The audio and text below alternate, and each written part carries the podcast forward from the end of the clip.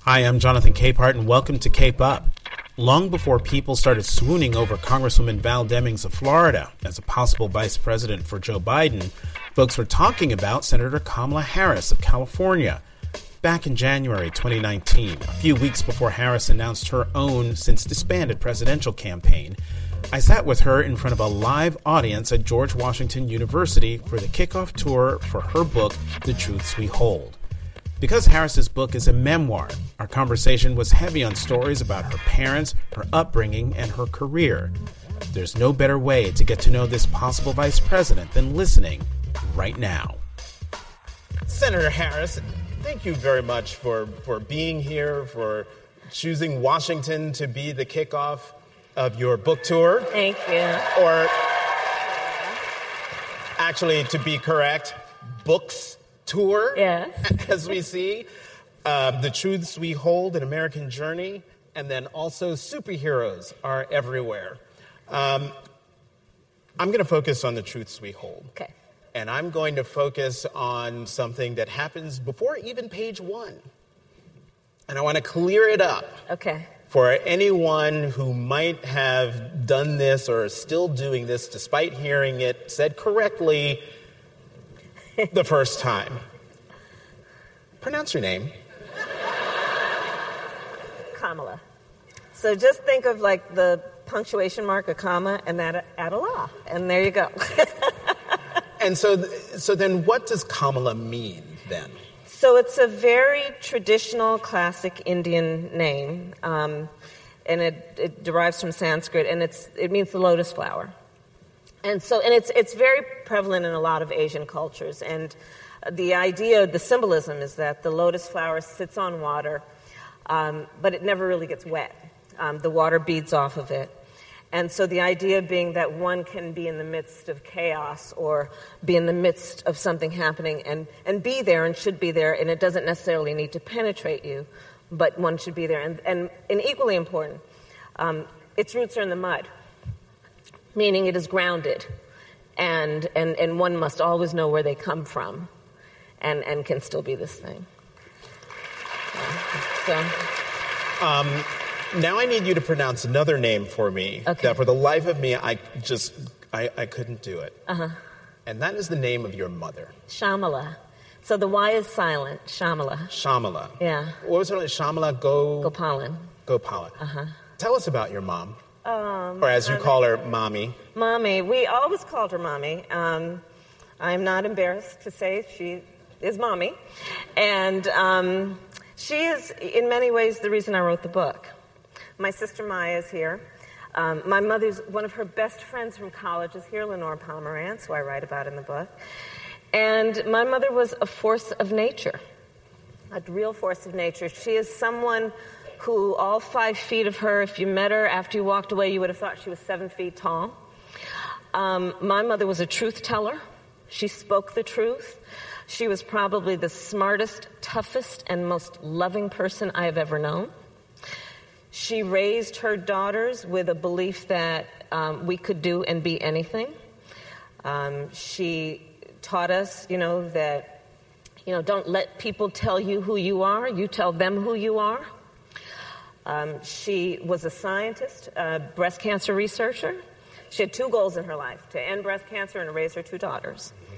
And she would take us to the lab with her. I'd go after school and on the weekends. And, you know, being around scientists, one of the things that I, I realize now, early in my life, I learned was that one should see what can be, unburdened by what has been um, because that is what science is about. It's the pursuit of those things that will improve the condition of life, that will solve problems, that will make things better. And that's why I'm naturally attracted to also anything that is about innovation, understanding that innovation, we do it not because we're bored with things the way they've been, but because we should always be in pursuit of being more efficient, more effective, more relevant. And, um, and that's who she is and was. Your father. Uh-huh. Uh, Donald yes. Harris, uh-huh. also an immigrant, yes. born born in Jamaica. Yeah.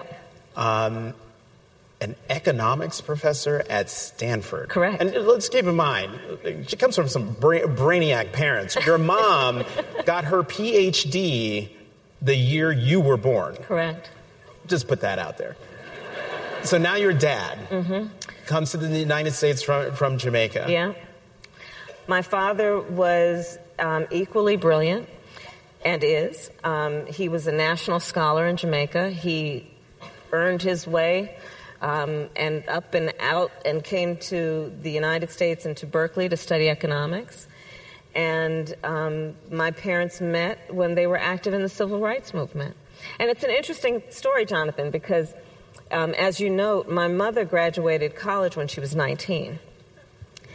And what, I mean, what did I tell you? She did, and so, and so she, you know, so she said to my grandfather, who was one of the freedom fighters in India for India's independence, and my mother was the eldest of four children. She was the oldest, and a girl, obviously.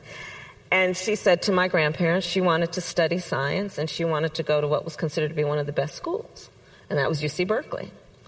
And my grandparents looked at her and said, Okay, we will put you on a plane and you can go to a place you've never been at 19 years old. Mm.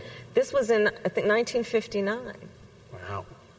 So this young, this girl, this young woman, got on a plane, encouraged by her parents, to go and pursue her dream. Now, the backstory is also that it was fully expected she would get that degree and go back and have a good arranged marriage. um,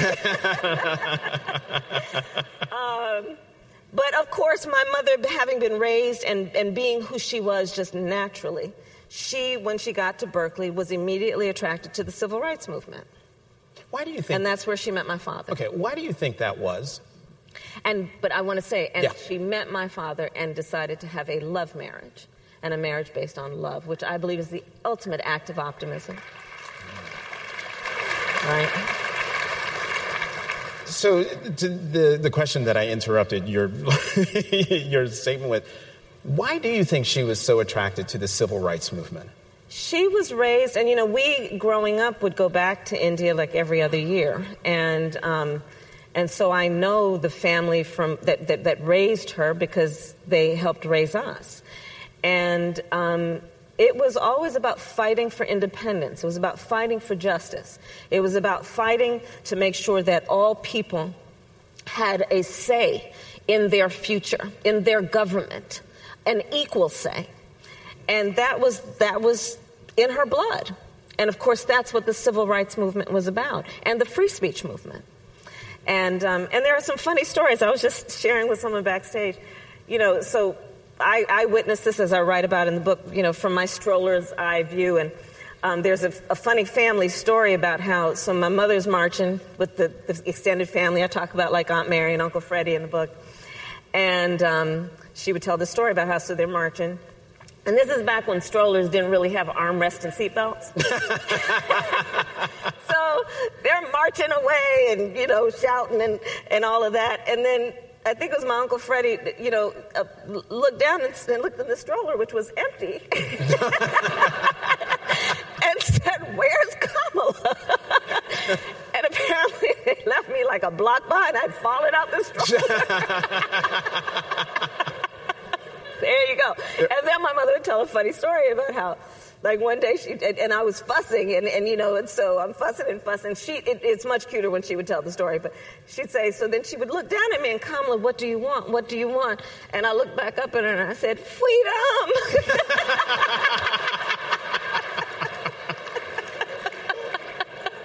I'm so glad you, you told that story on your own because I was going to ask you because I wanted to hear you say freedom. Uh-huh. Oh yeah.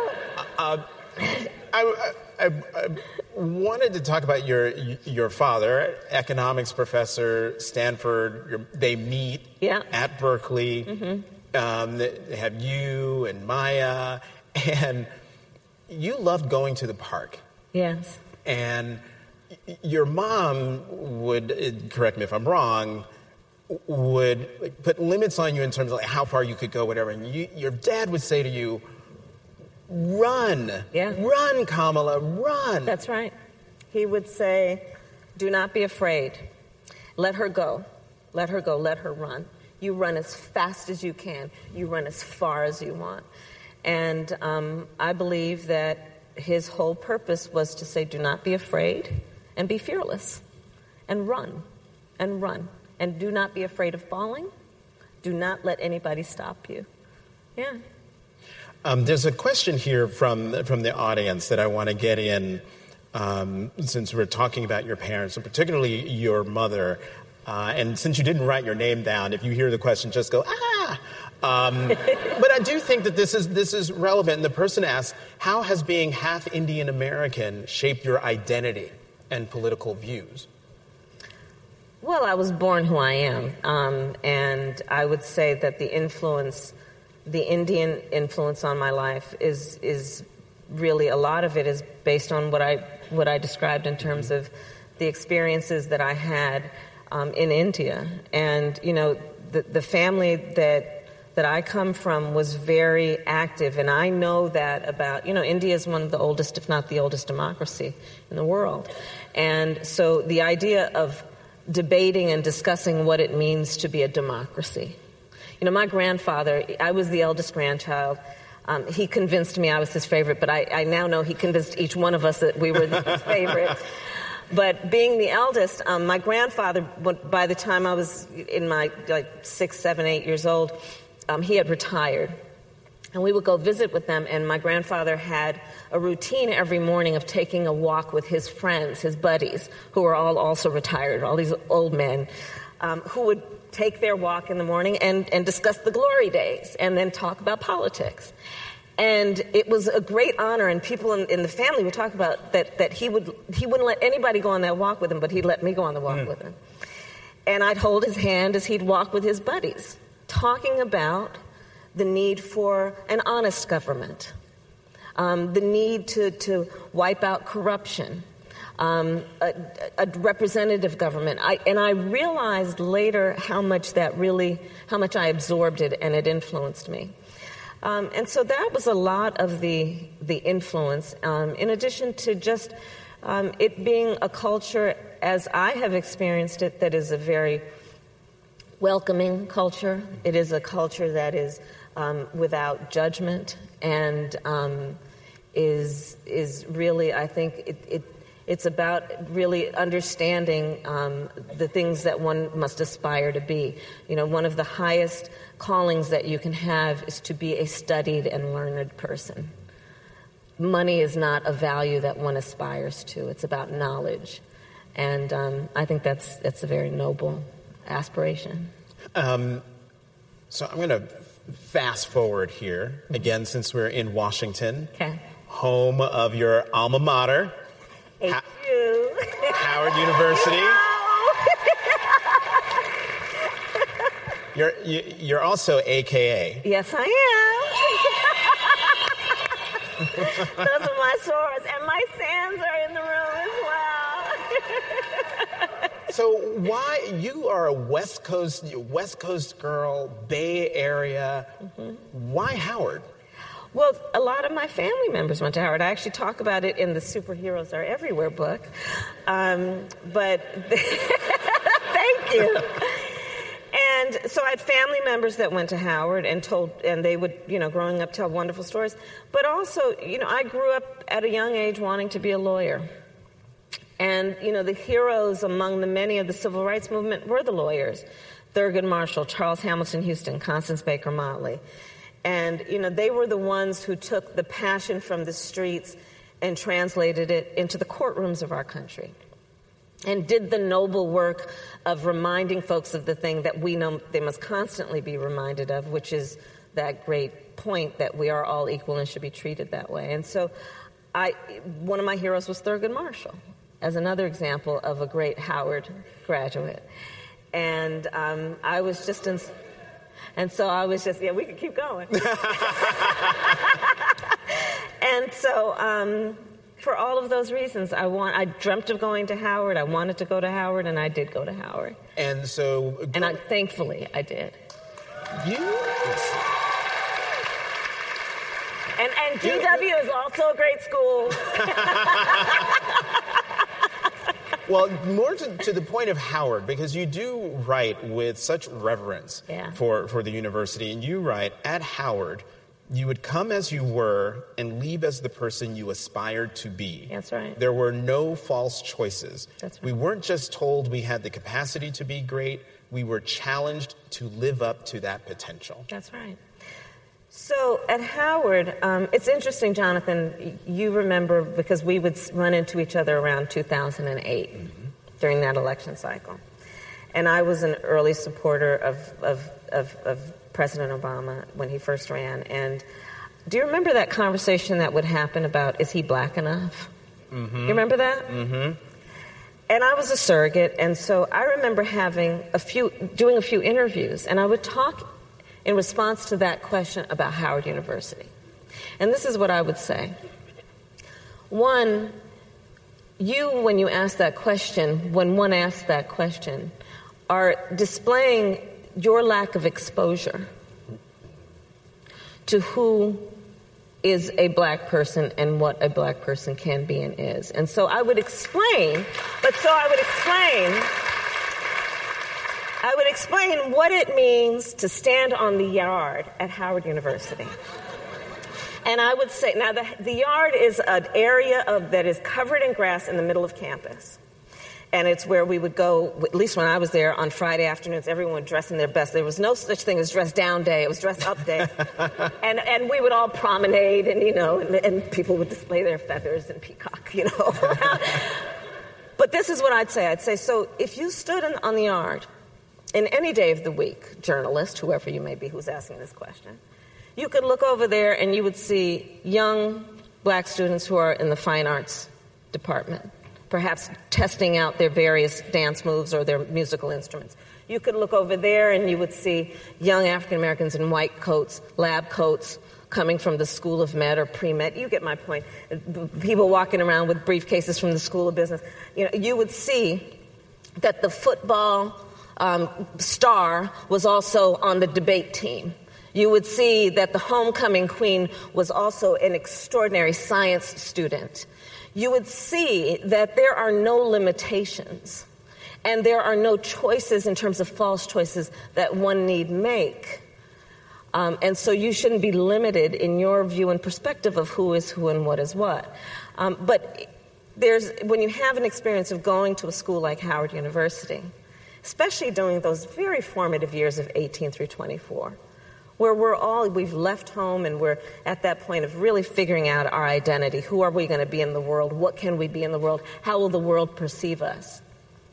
The beauty of being at Howard, and, and I hope that everyone has an experience similar, is to learn and have it reinforced you can be and do anything you want, and you do not need to conform to anyone's box about who you're supposed to be.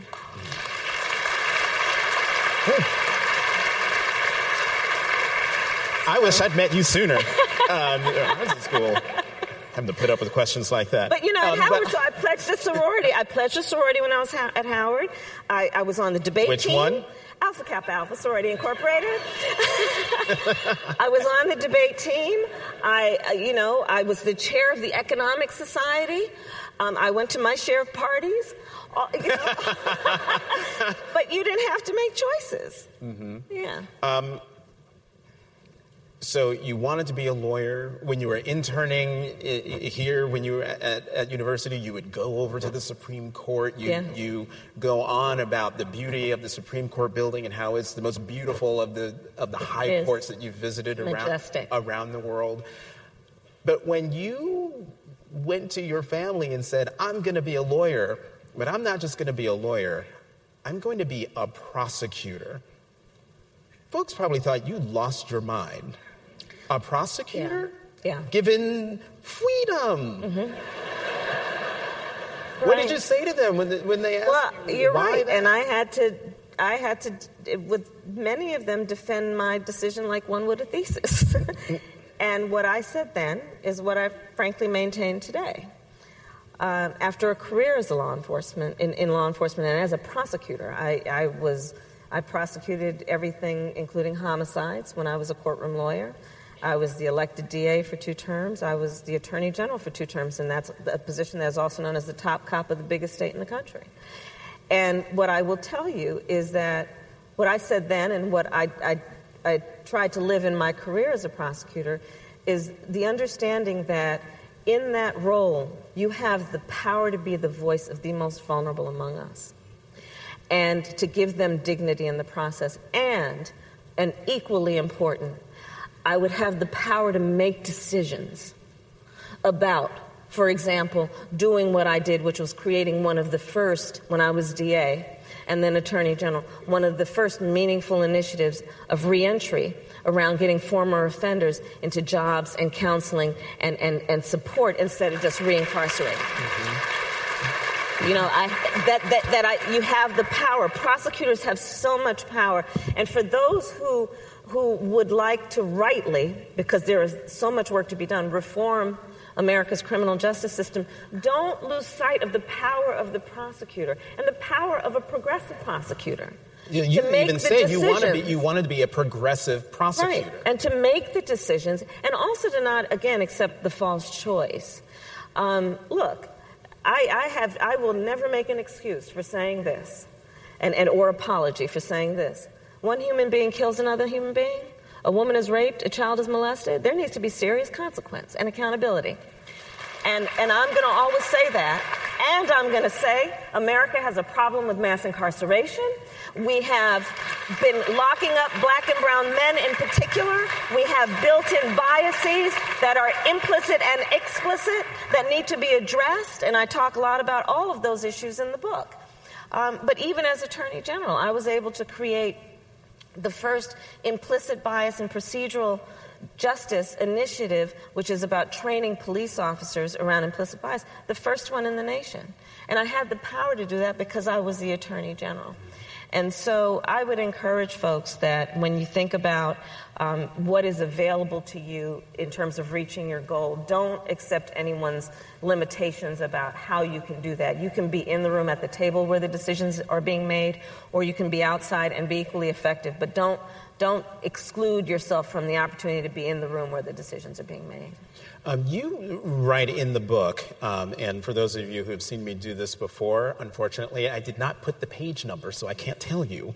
Um, but you, you write, you can't want the police to stop crime in your neighborhood and also want them to stop Uh, you can want the police to stop crime in your neighborhood and also want them to stop using excessive force. That's right. You can want them to hunt down a killer on your streets and also want them to stop using racial profiling. That's right. You can believe in the need for consequence and accountability, especially for serious criminals, and also oppose unjust incarceration.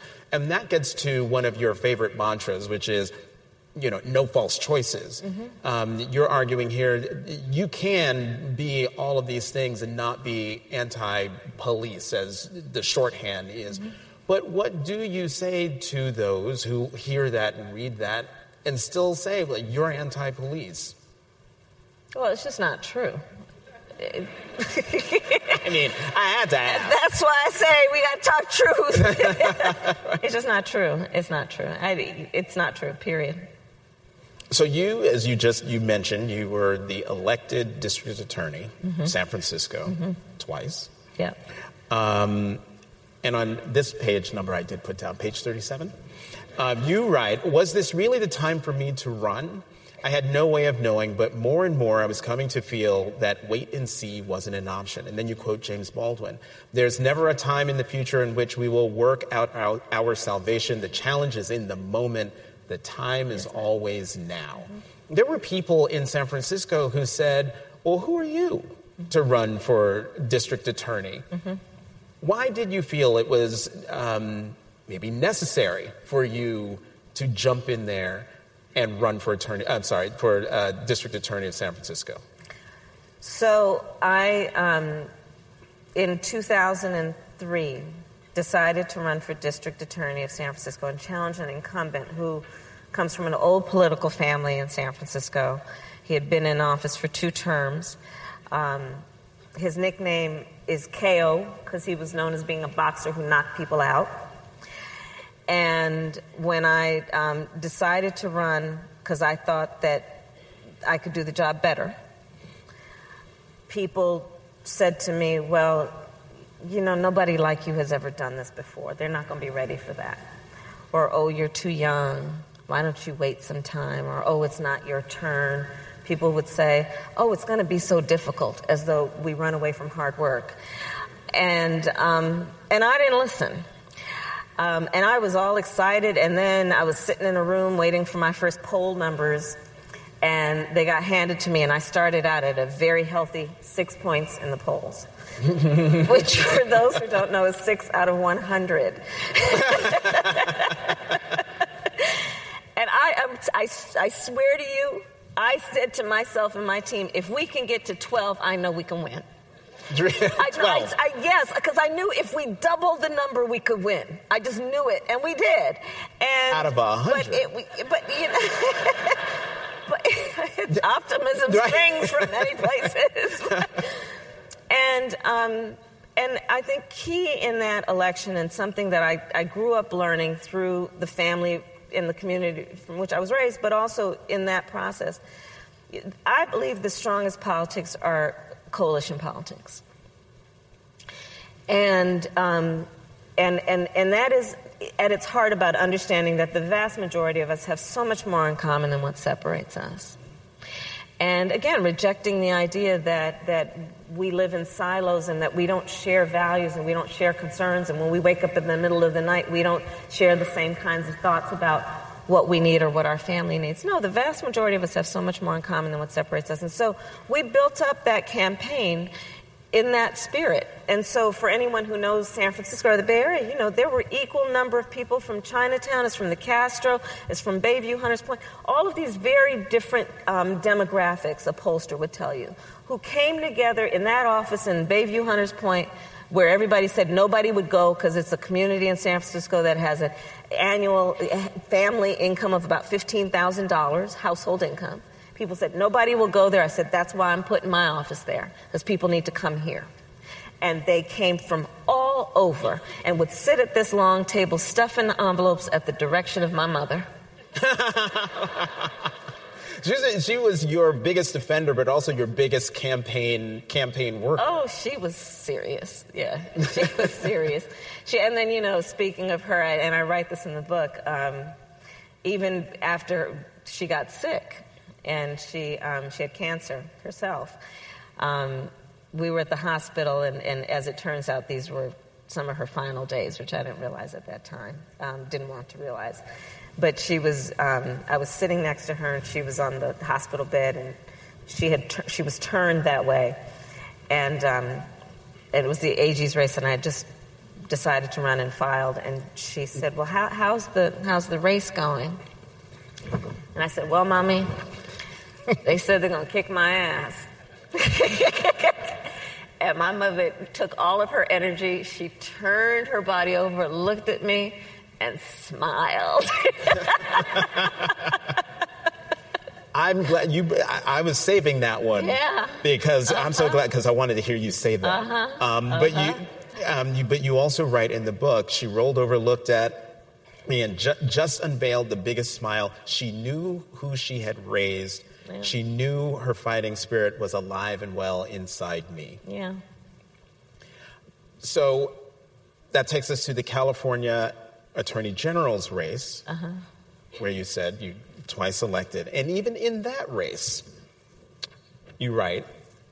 Um, one longtime political strategist announced to an audience at UC Irvine that there was only no way I could win because I was, quote, a woman running for attorney general, a woman who is a minority, a woman who is a minority who is anti death penalty, who is DA of wacky San Francisco old stereotypes die hard. I was convinced that I was convinced that my perspective and experience made me the strongest candidate in the race, but I didn't know if the voters would agree.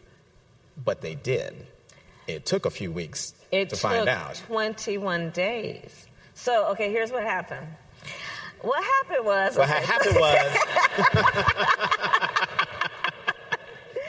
so Election night. Election night, as I write about all of my election nights in the book. Um, election night, we have a tradition of family and friends small dinner. and after the polls close, and then go to where all of the friends and the supporters are for the election night, hopefully party. And so I went to the to the place where we were, which is Delancey Street, which is a place that I've gone to almost every election night. It's a wonderful um, uh, residential treatment facility for former offenders and getting them training jobs. So I urge you to look it up if you're at all interested in, in successful recidivism um, prevention programs. In any event, got there, and my consultant said it's going to be a long night, and um, and you know, but you probably should just get out there because the TVs are out there. They're on the risers. It was about 10 o'clock. He said you should probably get out there and say something, um, but it's going to be a long night. And I said, all right. So I was in a little ante room, and everybody was in the big room. And so I walk out into the big room, and all of the supporters, lots and lots of people are there. And I'm walking through the crowd to get to the stage, and people are all teared up. And I was like, oh, this was incredible election. You know, against odds Everybody was fighting. We're in it. Everybody's feeling really emotional. I was very touched. And I walked up to the stage, and I didn't have any notes. And I just I said, you know, it's going to be a long night, and but this is what we stood for, and about smart on crime. And I could feel the mood in the room kind of shifting.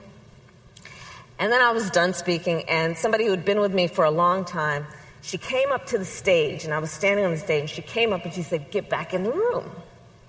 And you know, when you've been through battle with folks and then somebody says to you, do something, you don't ask why. So I said, okay. So I got, I took the steps down.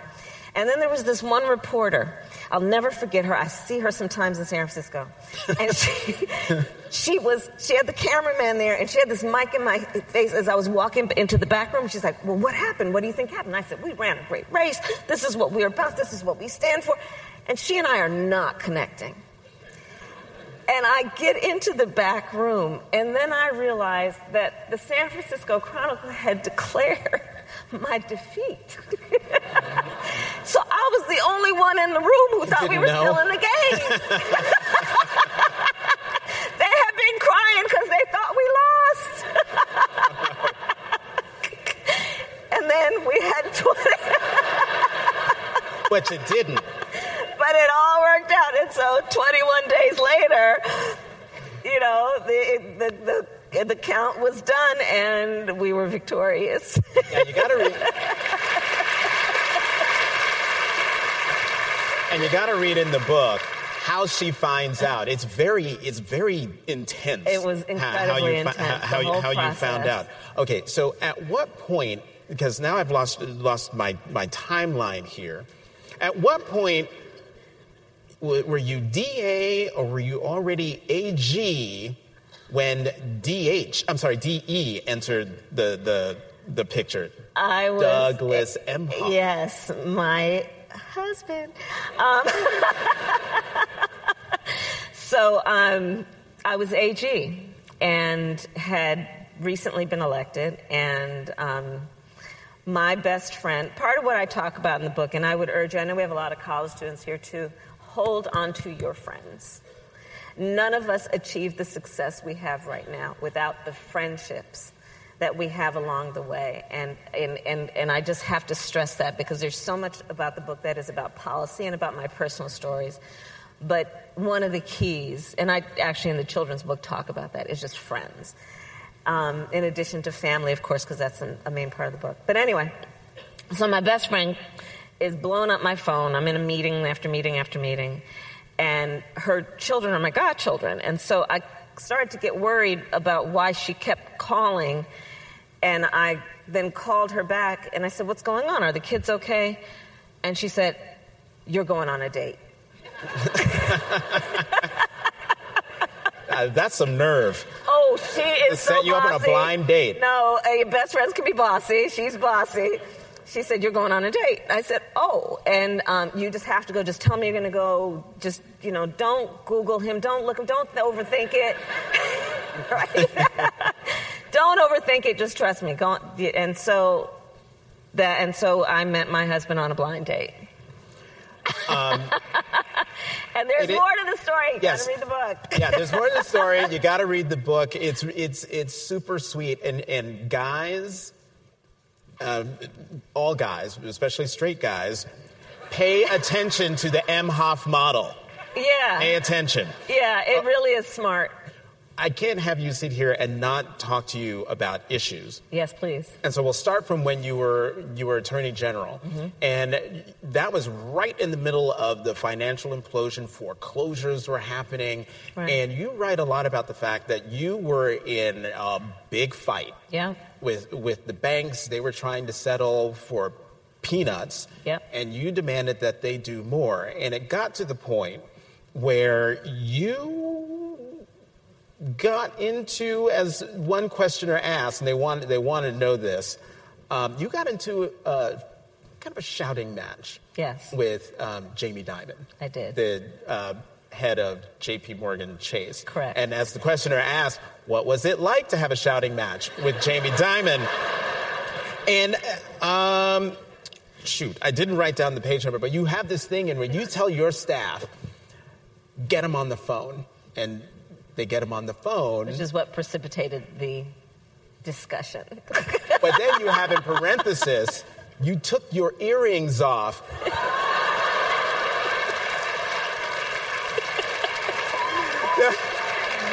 They're already applauding at taking the earrings off. But what she writes in the book was, I took my earrings off because I'm a girl from Oakland. Why were you so adamant? Even when your staff was saying, you can't call him, why were you so adamant about getting him on the phone? So, um, when I, shortly after I took office as Attorney General, which um, it, it was the ending of an investigation that found that the five big banks of the United States had engaged in robo signing foreclosures. So, essentially, what they had been doing was rubber stamping foreclosure on homes, on families' homes, without doing the due diligence to really determine whether the family really should have lost their home. Thousands upon thousands of people in our country lost their homes to foreclosure. Horrible stories. Um, I took my team on the road with me um, to, to go and meet with California families. California had often seven of the top 10 cities in the United States hardest hit by the foreclosure crisis. And all this was happening, the, the investigation had just been completed right after I took the oath to be Attorney General. And because California had been so hard hit, I took a role of leadership in the negotiations because we had so much at stake. The banks early on had offered California two to four billion dollars, which sounds like a lot of money. But I was asking my team, well, as compared to what? And that's when I learned we didn't really have the numbers. And so we hired, I said, you know, we got to hire economists. We have to figure out how, I wanted to know, how underwater are the families in California, county by county? I want metrics so I can have a number to compare against this two to four billion. Mm-hmm. And it clearly, that there were crumbs on the table as I learned. And so I would, but I would go through the state. I took my staff and my team with me because I said, when we are sitting across and when you're sitting across the table from those lawyers for the banks, I want you to be really clear in your mind about who you represent. So we're going to go and travel up and down the state and we're going to meet with homeowners and we're going to hear their stories. And the stories were awful, Jonathan. And as far as I'm concerned, it, it, it proceeded in a way that became clear to me that the lawyers were just kind of playing around with the details that didn't matter to the homeowners. Mm-hmm. And it also became clear to me that there was a lack of understanding about who these families were. You know, at one point they were saying things like, you know, oh, well, the, they're just, you know, these, they're trying to commit fraud. These homeowners were trying to commit fraud. And I would look at them and I'd say, have you ever known somebody who was proud of their lawn? Because that's who these families are. This is their one piece. This is the one thing that represents all of their hard work. This is the thing that represents their future. This is the thing that represents how they will pay for their children's college education.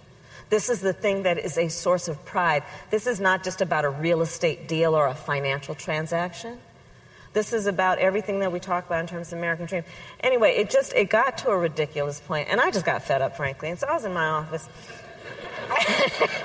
and and uh, and and they said, well, the banks they're just not doing what what we think they should do, and it was getting to the end of a very long process, and I was just done. And I just I I you know we had an intercom system when I was growing up. um, that involves shouting from one room to another. and um, that intercom system works really well still. And so I basically shouted to my assistant, Courtney, and I said, Courtney, get Jamie Dimon on the phone for me. I shouted. And the lawyers were sitting in my office looking at me like, You can't call him. He is represented by a lawyer. You can't do this. And I was like, Yes, I can. And the next thing you know, he got on the phone. And so she came in and said, Jamie Dimon's on the phone. And I said, Okay. well, this in dealing with the in, in dealing in, with this crisis and with these banks, um, there was so much going on. But you come back to what I sort of note broadly about your book, Mother Wisdom. Yeah. Um, and you write, dealing with the foreclosure crisis and negotiating banks. You know, I know your, you say about your mother. I know she would have told me to hold fast to conviction. Yeah. to listen to my gut. Tough decisions are tough precisely because the outcome isn't clear. That's right. But your gut will tell you if you're on the right track, and you'll know what decision to make. Mm-hmm. Now, when I listen to my gut these days, takes on a whole different meaning because now the comes the twist in the interview. Because the last time I heard this, someone said, I'm doing deals and I'm not being accommodated by the Fed. They're making a, a, mistake because I have a gut, and my gut tells me more sometimes than anybody else's brain can ever tell me. President Trump, November 27th, 2018. What's the difference between your gut and his gut?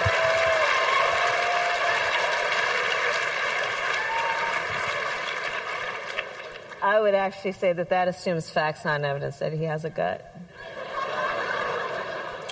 I think there is there is a thing about um,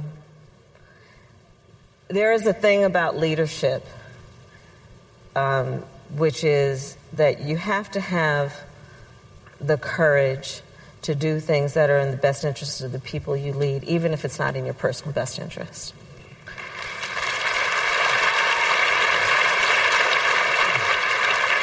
And you can't be gutless when it comes to making those kinds of decisions. You have to put the needs of the people before your personal needs.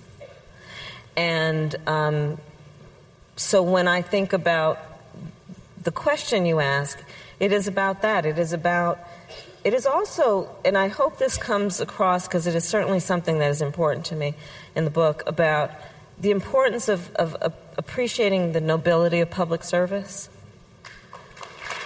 Um, you know, you, you hold these positions in the public trust, and that makes you a trustee. You are responsible for other people's stuff. And with that comes a great amount of responsibility and power, but the power is supposed to be used in a responsible way on behalf of others and in their best interest, which requires a number of things, including some level of curiosity about how people are doing. And when it comes to the immigration debate, you go on to write there are few things more cruel, more inhumane, more fundamentally evil than ripping a child from her parents' arms. We should all know this to be true on a gut level. Yes. You, you also write in the book about your conversations with then Secretary of Homeland Security John Kelly, who mm-hmm. said to you when you called, um, it was after uh, the Muslim ban. After the Muslim ban, why are you calling me at home? Correct. He said that to you? Yes, he did. Were your earrings off then, too? You know, um, it, it's a whole situation what's going on around here. And, you know, it, it's. and, it's actually, it, the process of writing the book was actually challenging in that way because, even to your point, like, there's been so much happening in the last two years. Right toward the end, where I was like the deadline, I had to get the book to the publishers, and then the Kavanaugh hearing happened. Mm-hmm. I mean, but literally, and, and part of it, I hope everyone has the time to really read through and think about. There's so much that's been happening so rapidly, we cannot forget what has happened. We cannot forget what has happened and how critical each of these things have been and how important and how significant they have been in terms of, in most of these cases, the harm they have caused. Mm-hmm. We cannot forget, and we cannot be seduced into reacting to, okay, now I'm going to throw a thing over there so y'all can pay attention to that and that shiny thing instead of paying attention to this thing that just happened.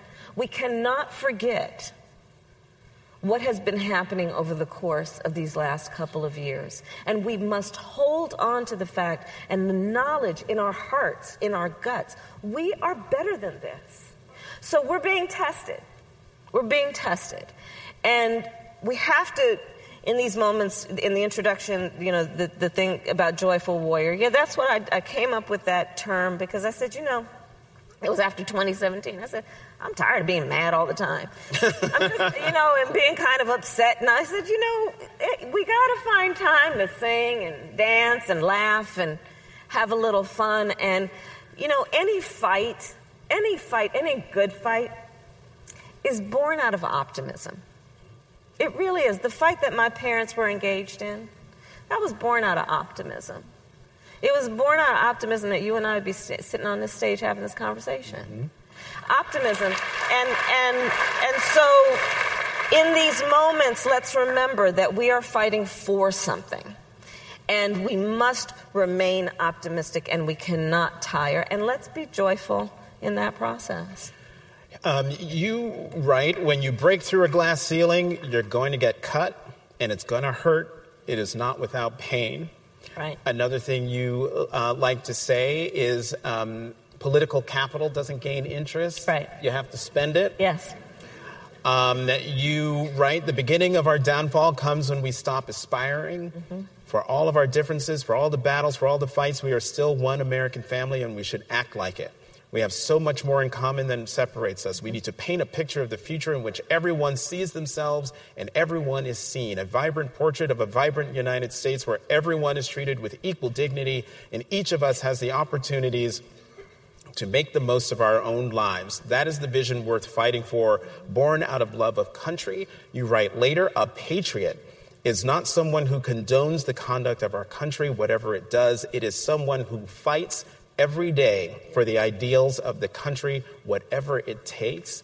And now, Senator Harris, I would like for you to read this that's underlined. This yep, from sorry, here to yep. there? Mm-hmm. Okay. Let's not throw up our hands when it's time to roll up our sleeves. Not now, not tomorrow, not ever. Years from now, our children and our grandchildren will look at us, each of us, and they will lock their eyes with ours. And they will ask us a question. And that question will be Where were you at that inflection moment? And what I know all of us will respond is we will say we were all here together and we will tell them what we did at this moment. We will tell them the action we took. We won't simply tell them how we felt, we will tell them what we did, and we will be proud to do that. And so, my final question to you, Senator Harris when your time comes, when your godchildren and grandchildren ask you, What did you do? Will your response be, I ran for president?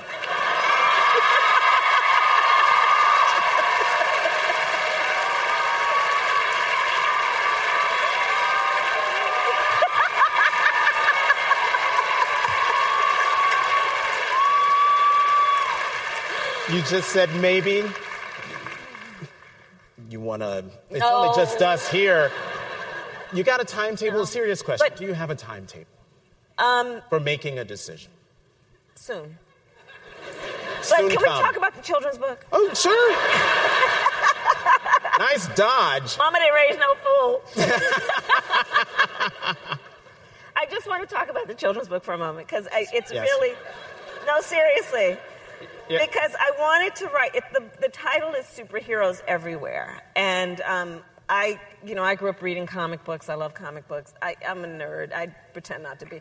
Um, but and I and and you know, and there's so many now movies, superheroes, and I wanted to make the point to all of us, because um, truly this applies to adults as well, that you know you don't have to look at a CGI screen to see a superhero, right? And for children in particular, I wanted to make the point that you're surrounded by superheroes, and if you look closely enough, you can see that they're wearing a cape.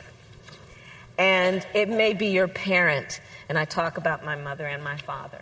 It may be your grandparent, and I talk about them. I talk about teachers are superheroes. My, my first grade teacher, my first grade teacher, Mrs. Frances Wilson, attended my law school graduation. Um, I talk about best friends are heroes.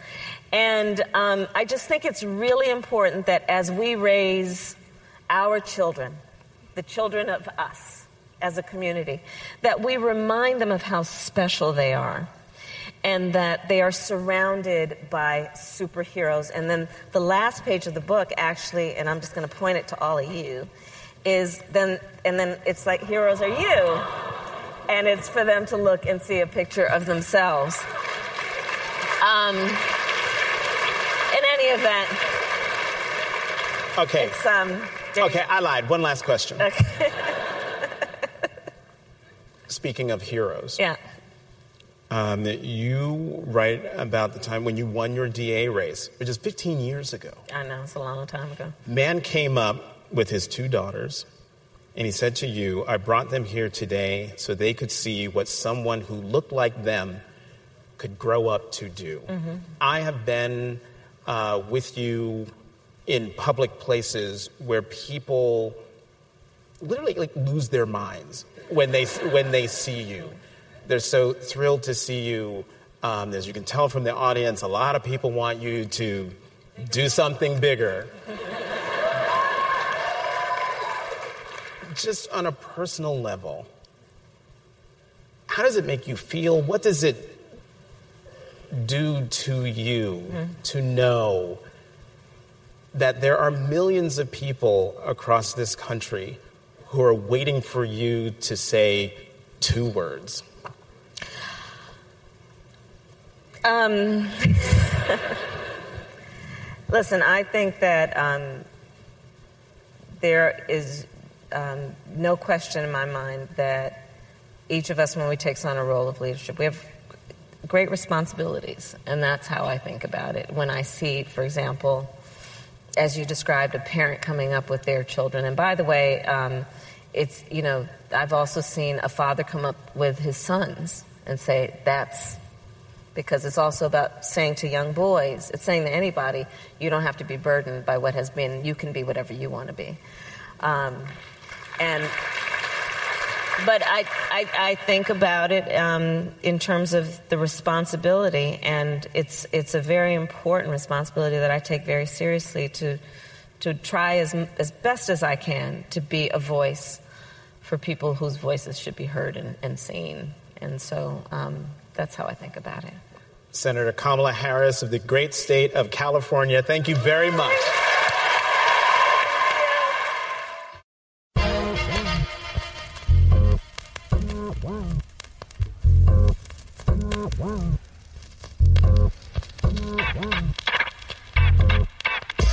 For listening to Cape Up. Tune in every Tuesday. You can find us on Apple Podcasts and Stitcher. And how about doing me a huge favor? Subscribe, rate, and review us. I'm Jonathan Capehart of the Washington Post. You can find me on Twitter at CapehartJ.